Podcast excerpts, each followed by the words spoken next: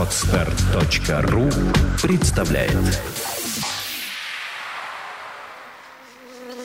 Биоразнообразие. Авторская программа Александра Ефремова. Здравствуйте, с вами подкаст «Биоразнообразие». Сегодня у нас юбилейный 25-й выпуск, и а, в 25-м выпуске мы будем говорить с достаточно необычным биологом, с биологом-практиком, не побоюсь этого слова, а, с Ксенией Михайловым, директором Центра реабилитации животных «Сирин». Я правильно его назвал?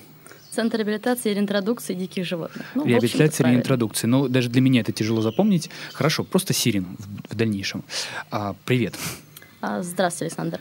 А, мы, наверное, попытаемся вообще поговорить, чем ваш центр занимается. А, ну, для всех интуитивно понятно, что реабилитация и реинтродукция диких животных, это, наверное, вы ловите в, зверю, в лесу дикого зверя, начинаете его активно любить, приручать, а, кормить и прочее, прочее, или нет? Ну, не совсем так. То есть мы не отбираем бедных зайцев там, из пасти бедной голодной рыси. А, наши постояльцы — это, как правило, жертвы антропогенного характера. То есть это удары в стекло в городе, сбитые автомобилями животные, Бывают, естественно, бывает, когда там звонит бабушка, я подобрала голубя, его хотела съесть ворона.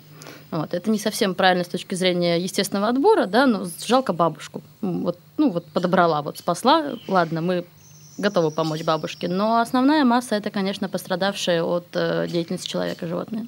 Угу. И э, я так понимаю, что туда попадают не только животные, которые пострадали в городе, но и животные, которые пострадали от деятельности человека в естественной среде обитания, скажем так.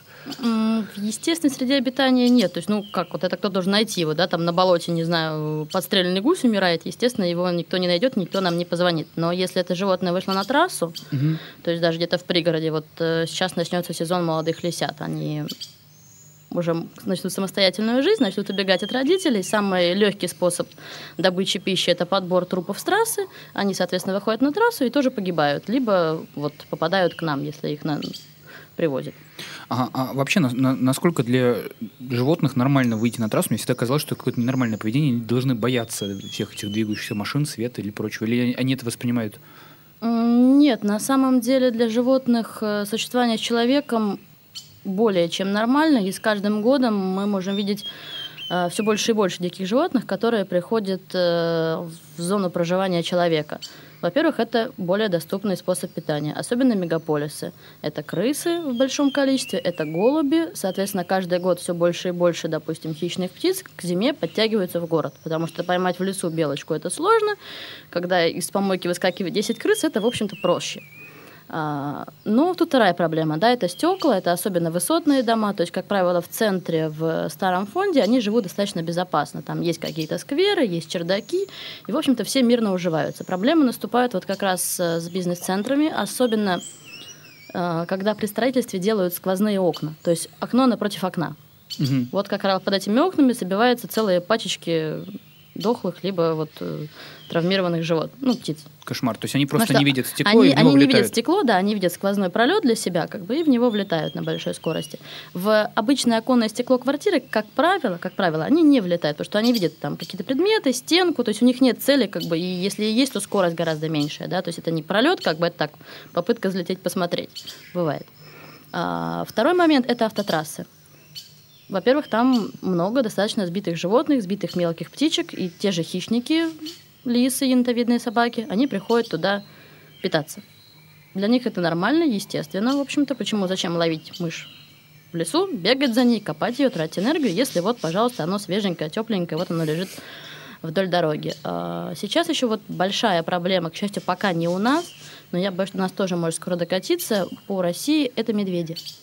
Потому что люди стали немножко лучше жить, наверное, стало... Стали стало... более лучше одеваться, как это принято а, говорить. Ну, воз... да, да, возможно.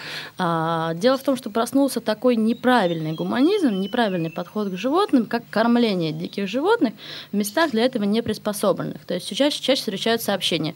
Вот медвежонок живет у трассы, там кушает тем, чем его кормят дальнобойщики, там приезжают все местные его кормить, помогите, спасите, он сирота. Это Далек- неправильно. Далеко не всегда он сирота. Просто его здесь кормят. Ему хорошо. Ему не надо идти куда-то еще, что-то ловить, кого-то копать, там, добывать себе пищу. Когда он сидит на трассе, на попе ровно целый день, он сидит совершенно спокойно, ему подъезжают и дают булочки, печеньки, колбаски. Хорошо ему. Синекура, короче. Да, да, да. И это, конечно, абсолютно неправильно для общения с дикими животными, да, то есть э, этот медведь подрастет, и возникнет проблема у тех же дальнобойщиков, если там следующий ему не кинет, да, то он пойдет лапой эту машину разбирать. Мгм. То есть пока он маленький, пушистый, всем весело, когда он превращается в здорового бугая и уже требует свое, всем почему-то весело перестает быть, и они его пытаются сбагрить в приют. Ну, даже не то чтобы в приют, как правило, это все гораздо хуже заканчивается. То есть это вызывают либо отстрел, либо отлов, либо помещение этого же животного в зоопарк. То есть сначала прикормили, а потом начинают пристраивать в зоопарк. Зачем прикармливать дикое животное, если оно полноценное и здоровое? То есть заниматься любителем вот такой деятельностью категорически нельзя. Мгм. А как этого избежать? Просто не прикармливать? Ну, как а если правило, видишь, что где-то прикармливают, и как бы понимаешь, что это что-то не так, имеет смысл специалистам обращаться, например, к тебе? имеет смысл обращаться к специалистам, потому что, в принципе, большая часть проблем можно решить э, путем просвещения.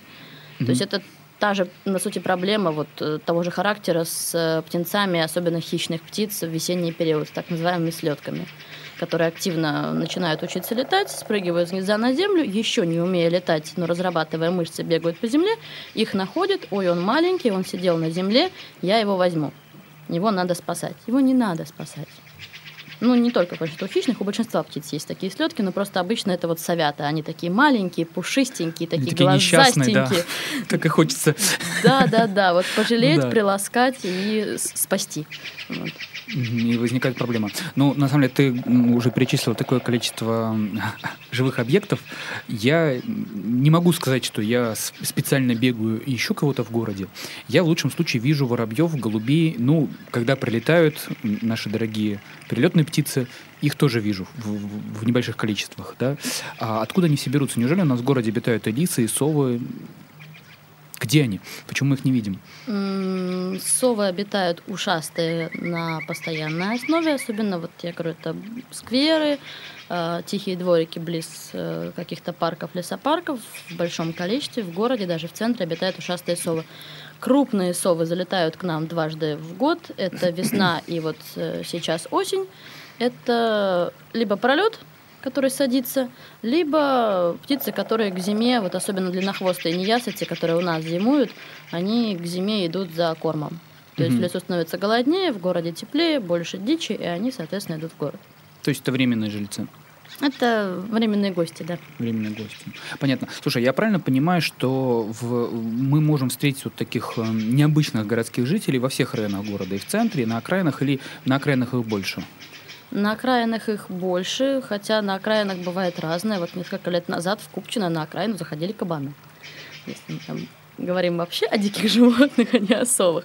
Вот. На самом деле, допустим, мелких хищников, э, чеглаков, э, перепелятников можно увидеть в городе вот в течение лета, в любой день, где есть какая-то небольшая кормушечка для воробьев, для синичек и для их потенциальной дичи, если посмотреть, постоять там часик-полчасика, можно на самом деле увидеть хищника. Их много. Просто, как правило, мы э, не умеем смотреть.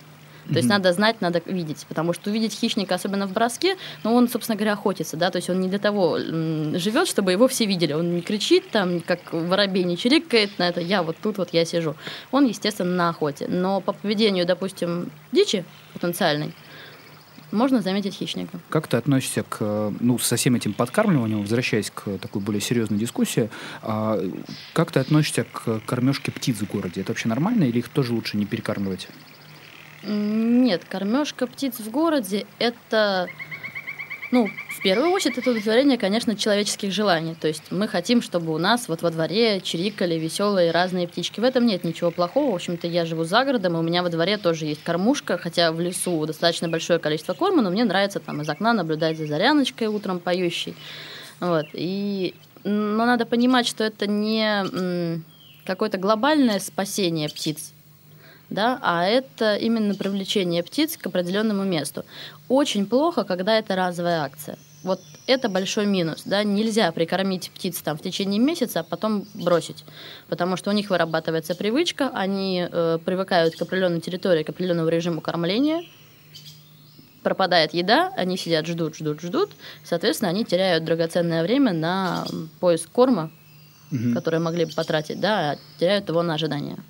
То есть, если, если уж поставил кормушку, то изволь ее наполнять. Да, да, да, да. Если ставить кормушку, то надо за ней следить. Если нет желания следить, лучше не ставить, либо поставить там где-то рядом с другой работающей кормушкой, если хочется, не знаю, там с ребенком сделали кормушку, да, но вы не собираетесь.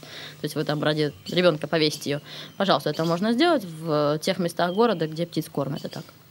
Слушай, ну, э, я опять же все про себя да про себя. Я вот когда на балкончике кормлю с э, воробьев и голубей, э, я на самом деле на лето обычно забиваю их кормить. То есть я их кормлю весной, зимой, и вот сейчас начну снова. Это нормально или летом их тоже нужно кормить, раз уж начал? Ну, это, норм, это нормально. То есть летом они, ну, сам понимаешь, летом пищи больше, Но ну, да, и проблем схожу... таких у них не возникнет.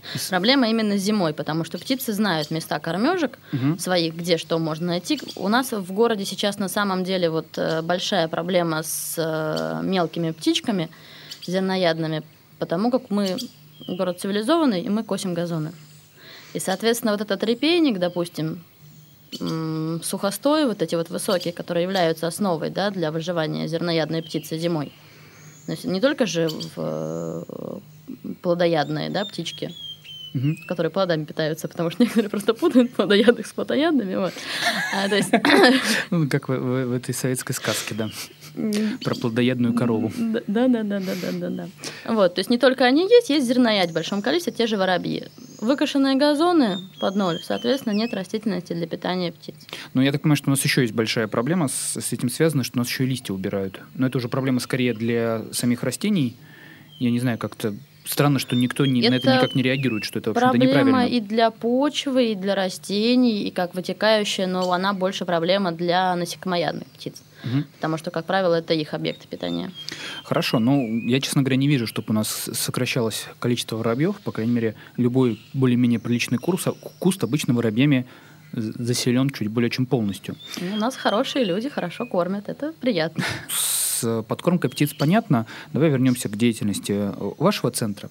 Ну, хорошо, э, вам привозят животное, которое потенциально нуждается в реабилитации. Да? Э, это животное, как правило, странным, я правильно понимаю? Или оно просто может быть в странном состоянии? То есть может быть в странном состоянии, может быть э, вот как раз э, птенцы там, либо щенки, лисят, которых подобрали зря. Ну, то есть люди уже подобрали, уже приехали из леса и поняли, что вот оно как-то сосиски-то не ест, вот, и делать с ним что-то надо. Но больш, большая часть, да, большая часть травмированные животные. И что вы с ними делаете? А, мы их везем в ветеринарную клинику. Угу. То есть у нас в приюте нет ветеринарной клиники, мы сотрудничаем с полноценной клиникой, но ввиду просто необходимости большого количества оборудования специализированного специалистов. То есть это ветеринарный кабинет, он не спасет, да, нужен рентген, установка, регулярно используется операционная, то есть штифты очень часто ставят, допустим, при сломанных крыльях. Вот, поэтому мы нашли удобную и замечательную для нас ветеринарную клинику и пользуемся ее услугами. Ага, то есть вы их носите к ветеринару, ветеринар их подлатывает, после этого у них есть период реабилитации, пока они приходят в себя, да, и да. после этого вы их, по идее, должны ре- реинтродуцировать, то есть выпустить обратно на воду. Если это возможно, да. Ага. А какие условия для успешной реинтродукции? Вы вообще прослеживаете, что с ними происходит, как, какие факторы на это влияют? Мы стараемся прослеживать, но в меру наших финансовых возможностей, да, то есть, э, конечно, GPS-метки это замечательно, да, но это, честно говоря, дорого. Дорого. То есть, когда есть возможность, вот это, конечно, прекрасно. А, как правило, методика, если это вот мы берем птенца, да, либо молодую, ну, вот, э, молодого млекопитающего, там, маленького лисенка, а, основной принцип, методика, это так называемый мягкий, мягкий выпуск – то есть животное перемещается в вольер на той территории, на которой оно дальше будет выпущено, прикармливается там в определенные часы, э, сокращается общение с человеком, то есть оно практически не видит как бы сотрудника, оно исключительно получает корм, поэтому получает корм в достатке, чтобы не ждать человека. То есть когда животное голодное, да, к моменту питания, оно ждет. И, соответственно, приход человека, оно ассоциирует с пищей. Если у него пищи, в принципе, достаточно, то приход человека не ассоциируется ни с чем. То есть он пришел, там личонок, не знаю, бежал в норку, сова там в испуге залезла по потолок, вот, увидела, значит, человека страшного, но у нее никаких позитивных эмоций от его посещения не осталось, Мгм. потому что она не голодна. И, соответственно, дальше вольер открывается, животное спокойненько вылетает или выходит на осмотр территории. То есть то, как это происходит с родителями. Они постепенно, постепенно э, знакомятся с территорией, подкармливаются какое-то время, то есть при открытом уже вольере корм все равно приносится, чтобы у них была возможность э, отработать свои охотничьи навыки, ознакомиться с территорией, найти места, вот, где можно найти себе пищу. Постепенно количество корма сокращается, и, соответственно, животное все реже и реже приходит э, к своему вольеру, а зна- знакомится с новой территорией. Вот в этом году мы выпускали одного личонка, как-то у нас в этом году их немного, а, и устанавливали камеры наблюдения. То есть GPS как бы, систему мы не можем себе позволить, но мы установили э, камеру с фиксацией движения, то есть на возвращение этого личонка к кормежке. Ну и как? Он Возвращался. То есть он успешно реинтродуцирован Да, оказался? да, да, вполне. То есть на последнее видео достаточно крупный, уже серьезный такой обросший зверь. Да, я не могу сдерживать умиление. Ну, на, на самом деле, с одной стороны, конечно, здорово, что сейчас очень много, ну, благодаря тому, что развилась и фототехника, и интернет, что у нас очень много фотографий животных, и видно, что действительно это, ну, реально потрясающе, такие классные, такие милые, с одной стороны. С другой стороны, это умиление, конечно, иногда нам мешает относиться к ним все-таки как, как к диким зверям, ко- которые, у которых свои немножко правила, и они по ним играют. Вот. Но это такой дисклеймер для слушателей, которые боятся, что я слишком много умиляюсь. Вот. Я не слишком много умиляюсь. Я понимаю, что листа дикое животное, которое должно жить в лесу. Но, к сожалению, сейчас очень много людей, которые слишком много умиляются, то есть э, регулярно к нам поступают. Ой, мы хотим забрать волка к себе в квартиру. И что они с ним делают? Нет, мы не отдаем волков в квартиру, но зато таких желающих на самом деле много. Ну, это на самом деле будем надеяться, что это не сколько желание удовлетворить свои какие-то мимимишные потребности, сколько желание вам помочь. Как вам вообще помочь можно? Помочь можно, можно приехать. Э, На самом деле помощь очень разнообразная требуется, да, и проще как бы связаться с нами, потому Мгм. что есть э, вот животное в клинике, допустим, на лечении, да, там у него операция или какой-то послеоперационный период, то есть оно находится в клинике. Иногда надо привезти там срочно еду или пеленки, или еще что-то завести, там к нему помочь там убраться, чтобы нам не платить за сотрудника клиники, да, который этим занимается. Вот, То есть если человек- волонтерская помощь. то, Волонтерская помощь, да. Есть волонтерская помощь в приюте. Есть э, какие-то акции, когда мы где-то участвуем, нам нужны люди, которые могли бы поработать, поговорить с людьми там на стендах, э, с какой-то информационной бумажками постоять. Есть э, переводы. Мы сейчас работаем с европейской с Европейским зоозащитным обществом, да, и, ну, какие-то короткие письма, конечно, я пишу сама, да, но когда, допустим, требуется, вот у меня последнее письмо было, мы перечисляли им список наших достижений, да, и там 86 видов птиц, с которыми мы работали. А латынь латынью, да, русский латынь это не проблема. А вот английский, потому что он не всегда дословный, то есть некоторые слова переводятся легко переводчик, да, понятно, некоторые виды как бы особенно однословные, а когда вид состоит, допустим, из двух слов, переводчик вот стандартный уже не работает. То есть это надо как бы сидеть и искать. Я тоже, честно говоря, вот английские названия всех э, видов животных и птиц, с которыми я общаюсь, не знаю. Латынь, да, но латынь они не знают. Это вот там целая работа. Это несколько часов как бы я убила, сидя вот, значит, тихонечко ковыряясь в, в, этот, в англобиологическом словаре, переводя эти несчастные черноголовых славок. Хорошо. Давай а, попробуем поговорить вообще, как животные переживают вот, вот это вот из- попадание в неудобную ситуацию и переживают то, что вы их относите к ветеринару, там, прик- э, реабилитируете и так дальше. Они вообще к этому спокойно относятся или сопротивляются, их приходится как-то э, усыплять, ну не усыплять, мне как правильно сказать, а, под наркозом это делать или нет? Нет, ну смотря какие животные. Птицы, к сожалению, достаточно плохо переносят наркоз, поэтому лишний раз его использовать. То есть мы используем хороший газовый наркоз, это лучшее, что возможно для наркозирования птиц. Естественно, операции проводятся под полным наркозом, но осмотр и какие-то такие ну, небольшие манипуляции, они проходят зачастую вживую просто при фиксировании. То есть мы уже завезли в нашу любимую несчастную ветеринарную клинику Краги, вот, чтобы у них было в случае наших когтистых питомцев какое-то оборудование. Да, да, да, да. То есть бедные врачи, конечно, они теперь уже умеют и орлана хватать, вот, и э, что цапля в глаз бьет, хорошо знают. Вот. Ну, да.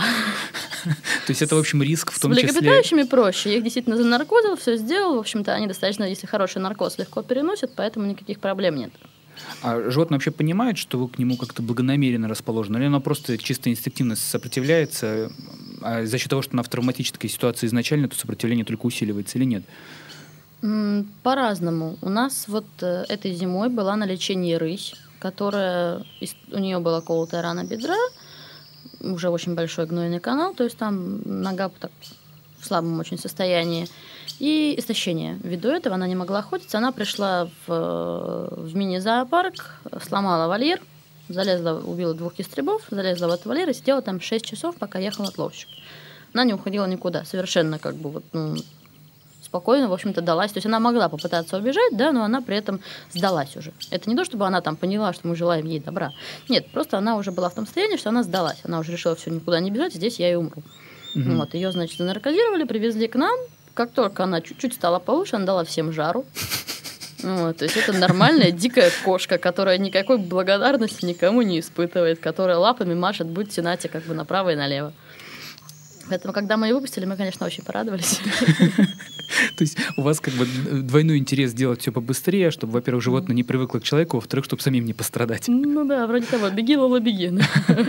Ну да, ну на самом деле, опять же, мы уже про эту проблему говорили, что все-таки дикие животные, даже, не знаю, такие милые пушистые, как белочки, вполне способны нанести достаточно существенную травму, особенно если ее хорошенько довести. Вот, кстати, а белок к вам вообще много поступает? В этом году э, животные, они э, ходят косяками. В том смысле, что есть э, ну, принципы, по которым э, каждый год меняется видовой состав э, видов, которые вот попадают к нам, да, это, собственно говоря, говорит о численности, ну, то есть mm-hmm. о, о пиках какой-то численности вида. То есть в прошлом году было очень много белок очень много, там 12, по-моему, штук у нас получилось, или что-то такое, бельчат маленьких. Был хороший для белых год, в этом году куньи. В этом году ни одной белки, зато ласка и э, две куницы. Ну, собственно, логично. Появилось вот. много белок, да, появилось да, много да, тех, кто да. их ест. В том, в, в том году выжило много белок, и в этом году их кушают кунички. Поэтому каждый год он раз на раз не приходится. То есть, ну, как бы, они, конечно, более-менее прогнозируемые, да, естественно, когда вот много э, дичи, потом идет много хищников, но не четко взаимосвязь. Но вот это вот, если попал один, то штук пять еще однозначно вот похожих набежит. Слушай, а, а вообще есть так, ну, если посмотреть по интернету, у меня просто есть интерес к определенным животным, ну, по тем же самым белкам есть несколько сообществ, а, которые вполне себе э, ну, энтузиастов, людей, которые в, в частности содержат их у себя, например, дома. Вот. Я правильно понимаю, что есть виды совсем уже дикие, которых, в принципе, дома содержать и себе дороже, и виду неприятно. А есть некоторые виды, которые, в принципе, ну, более-менее нормально переживают соседство с человеком, или нет? Или это иллюзия, которая ну, естественно, разные виды по-разному воспринимают соседство с человеком, да, те же вот, мы просто недавно как раз обсуждали с моей подругой ежики, да, которые, ну, не испытывают тотального стресса при виде людей. То есть они вот ручной ежик и дикий ежик можно понять только если ты видел реально ручного ежика, который вот в принципе не сворачивается никогда, никогда, никогда шипит, и вот он прямо весь там пузо дает чесать. Вот. Все остальные ежики, они средней спокойности. То есть они едят в неволе, чувствуют себя нормально, не стрессуют, у них там нет каких-то вот э, негативных проявлений от проживания с человеком. Да, естественно, они спокойно живут дома.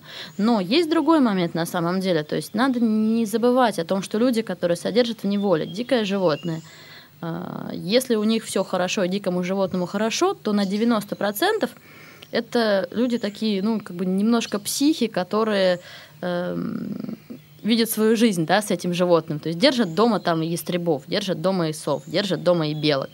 Э, даже лисиц дома держат, да, но плохо, когда начинается пропаганда такого содержания, потому что вот, допустим, черный ворон, да, больная тема всех вот птичников, да, это птица, которую очень-очень на которой очень-очень много желающих, да, он большой, он черный, он готишный, как бы вот он будет я буду с ним ходить, он меня будет на руке сидеть и разговаривать. А, надо понимать, что это интеллект пятилетнего ребенка и сила мужика с монтировкой. То есть это животное... Идеальная характеристика. Это животное, которое разбирает все, которое болты может из стенок выкручивать своим клювом, которое ну, это тоталь, тоталь, тотальное уничтожение в случае, если вы, допустим, неправильно к нему подошли или недостаточно уделили ему внимания. То есть не все люди понимают, что для того, чтобы, вот, допустим, хищную птицу содержать, да, для того, чтобы или, там, вот, ворона, чтобы она была ручной, то 5-6 часов человек проводит с птицей. А как правило, это люди фанатики, вот у которых все хорошо, это фанатики, реально, там, они ходят на работу с этой птицей, там, или работают в какой-то такой сфере, где вот им можно это содержать, они проводят с ней все выходные, она гадит у них на одежду, на плечо, и они это воспринимают нормально, ну, покакала и покакала когда м, появляются фотографии, как вот такой фанатик там со своей птичкой где-то гуляет, и люди говорят, о, я тоже так хочу. Не все, не все так могут. Не все не... понимают, что за этой фотографией 5 часов каждодневной работы. 5 часов работы, какашки по всему дому. То есть не все готовы к тому, что вот оно, оно не будет так, как у этого человека. Это надо к этому... Это должно быть определенное состояние ума для вот э, э жизни с диким животным. Угу. Ну, в общем, я думаю, надеюсь, что наиболее продвинутые наши слушатели это понимают, потому что, ну, действительно, даже завести кошку — это большая ответственность, и я вот, например, почему я не завожу, я дома бываю редко, я очень люблю кошечек, но дома я бываю редко, ей просто будет скучно, и я не могу заставлять животное сидеть одно в квартире только для того, чтобы я там полчаса перед сном ее потискал. Это, это вообще большая проблема содержания животных, не только диких, но и домашних, на мой взгляд. Как вы вообще строите отношения с животными, как вы строите контакт с животными, вот с точки зрения психологии? Ну, во-первых, с точки зрения психологии, все-таки ну, не, так сложны животные, как нам бы того хотелось. Э, в том смысле, что, к сожалению, все умное придумано до нас. Это в России это новшество, да, реинтродукция животных. Но в Европе очень много центров с богатым опытом работы. То есть мы зачастую используем их методики, общаемся с ними, то есть используем их опыт. Единственное, что переключая на наши реалии, потому что у них э, не всегда боязнь человека настолько обязательный фактор. То есть она важная, независимость от человека, но при этом, ну, в том же вот Британии, да, вот этот вот uh, Wildlife SOS, Дикой природы Британии, вот эта телепередача, mm-hmm. да, это вот выпускается этим обществом британским, которое уже много-много лет работает, успешно работает. В принципе, это наши такие первые учителя, на которых мы ориентируемся и равняемся, но э, та же лисичка может находиться, допустим, в зоне видимости человека. Да, то есть, ну, они живут у них в Англии, в небольших городах, там, на задних дворах частных домов, и это нормально.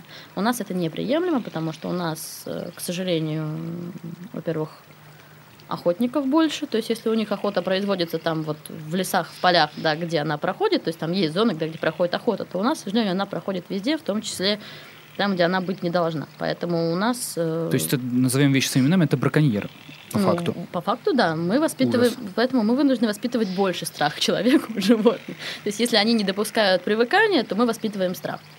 Ага. Вот. То есть животное при попытке там поинтересоваться и подойти, как бы оно получает негативный опыт. Там хлопки в ладоши, чтобы оно испугалось, все что-то, чтобы вот у него возник как бы четкая связь, что человек это плохо. Увидел беги, как бы не, не убежал, прячься. А, значит, это, знаешь, на самом деле много объясняет. Я, следующий вопрос был, он, может быть, не совсем к тебе, но меня всегда поражало, что, казалось бы, а, у нас, в общем, так, такая достаточно большая страна, у нас не так много городов, да, но когда ты приезжаешь в Европу, которая, казалось бы, уже давно вся в городах, животных и в городах, и вне городов ты видишь больше, чем у нас. И меня это никогда не... Как, всегда, всегда для меня это было загадкой, почему так. Но, возможно, действительно связано с тем, что наши животные должны быть более пугливыми, или нет, или особенности климата? А, это не особенности климата, это особенности менталитета. Дело в том, что у нас эту нишу занимают бездомные животные, ну, домашние бездомные животные. То есть ты мы же можешь увидеть, в той же Европе нет бездомных собак, а бездомных кошек. А, второй момент, э, ну, это как бы первое, да, собаки, они ограничивающий фактор, допустим, для лис и для нитовидных собак. Угу. Основной ограничивающий фактор. Потому что как только исчезают собаки, приходят, соответственно, из лесов на тот же как бы базу питания приходят следующие животные. Вот. Второе, конечно, это более высокий уровень э, экологического образования. Да, то есть у них люди, да, видят лисичку, они не бегут покупать сосиску, сосиску и кидать ее ей. На них это, ну, как бы у них это в школах развивается, принимается, то есть это вот ну... дикие животные, которые должны жить в дикой природе, и у них тоже не поощряется ни подкорм, ни содержание. Была прекрасная э, серия Animal Planet на, значит, американская полиция животных, тетенька вызвала, значит, полицию по животным ввиду того, что у нее что-то около сотни енотов на заднем дворе. Вот, как выяснилось, она кормила кошечек на заднем дворе. Приходили енотики, кушать, значит, корм у кошечек. Ей стало жалко. В общем, тетенька мешками вот мешками там 12-килограммового или там, 15-килограммового корма высыпала корм, прибегала толпа енотиков. При этом тетеньке это не нравилось. То есть не то, чтобы перестать кормить там, да, или как-то, а она вот как бы высыпая мешки корма, при этом вызывает полицию для отлова этих бедных, значит, енотиков. Енотики при этом болеют, потому что они в большой популяции, тесно, у них там какие-то бложки, какие-то лысые, они там, ну, не болезни там страшные, да, но вот из-за скученности популяции, грубо говоря, вот такие вот стандартные там глистики, глистики, бложки и прочие проблемы. Вот. А тетенька продолжает их кормить, но как-то вот хочет от них гуманно избавиться. Не кормить не может, ей жалко. Вот. Ну, это как бы, скорее, опять же, мы возвращаемся к э, животным, как зеркалу отражения психологических проблем, собственно, человека. Да, и прежде чем начать общаться с животными, наверное, нужно ответить на вопрос, все ли у вас в порядке. Вот. В общем, да. Ну, слушай, ну, на самом деле, надеюсь, что получилось все скорее как в позитивном ключе, потому что Вообще, конечно, это очень печальная тема, и специфика нашей страны, и специфика вообще отношений человека с животными как-то явно тема, требующего более детальной проработки, просвещения, образования и так далее. Вот. На этом мы, наверное, остановимся. В гостях у нас была Ксения Михайлова, директор э, фонда «Серин». Э, спасибо тебе большое за то, что пришла, спасибо большое за то, что рассказала. Надеюсь, это как-то послужит просвещению. Вот. Ну и я правильно понимаю, что, в принципе, можно посмотреть за вашей деятельностью и в интернете, и если уж вы чувствуете себя готовыми к этому, приехать поволонтерить. Вот. Ну да, что ж. абсолютно верно. Спасибо большое. Спасибо. До свидания. До свидания. Сделано на podster.ru Скачать другие выпуски подкаста вы можете на podster.ru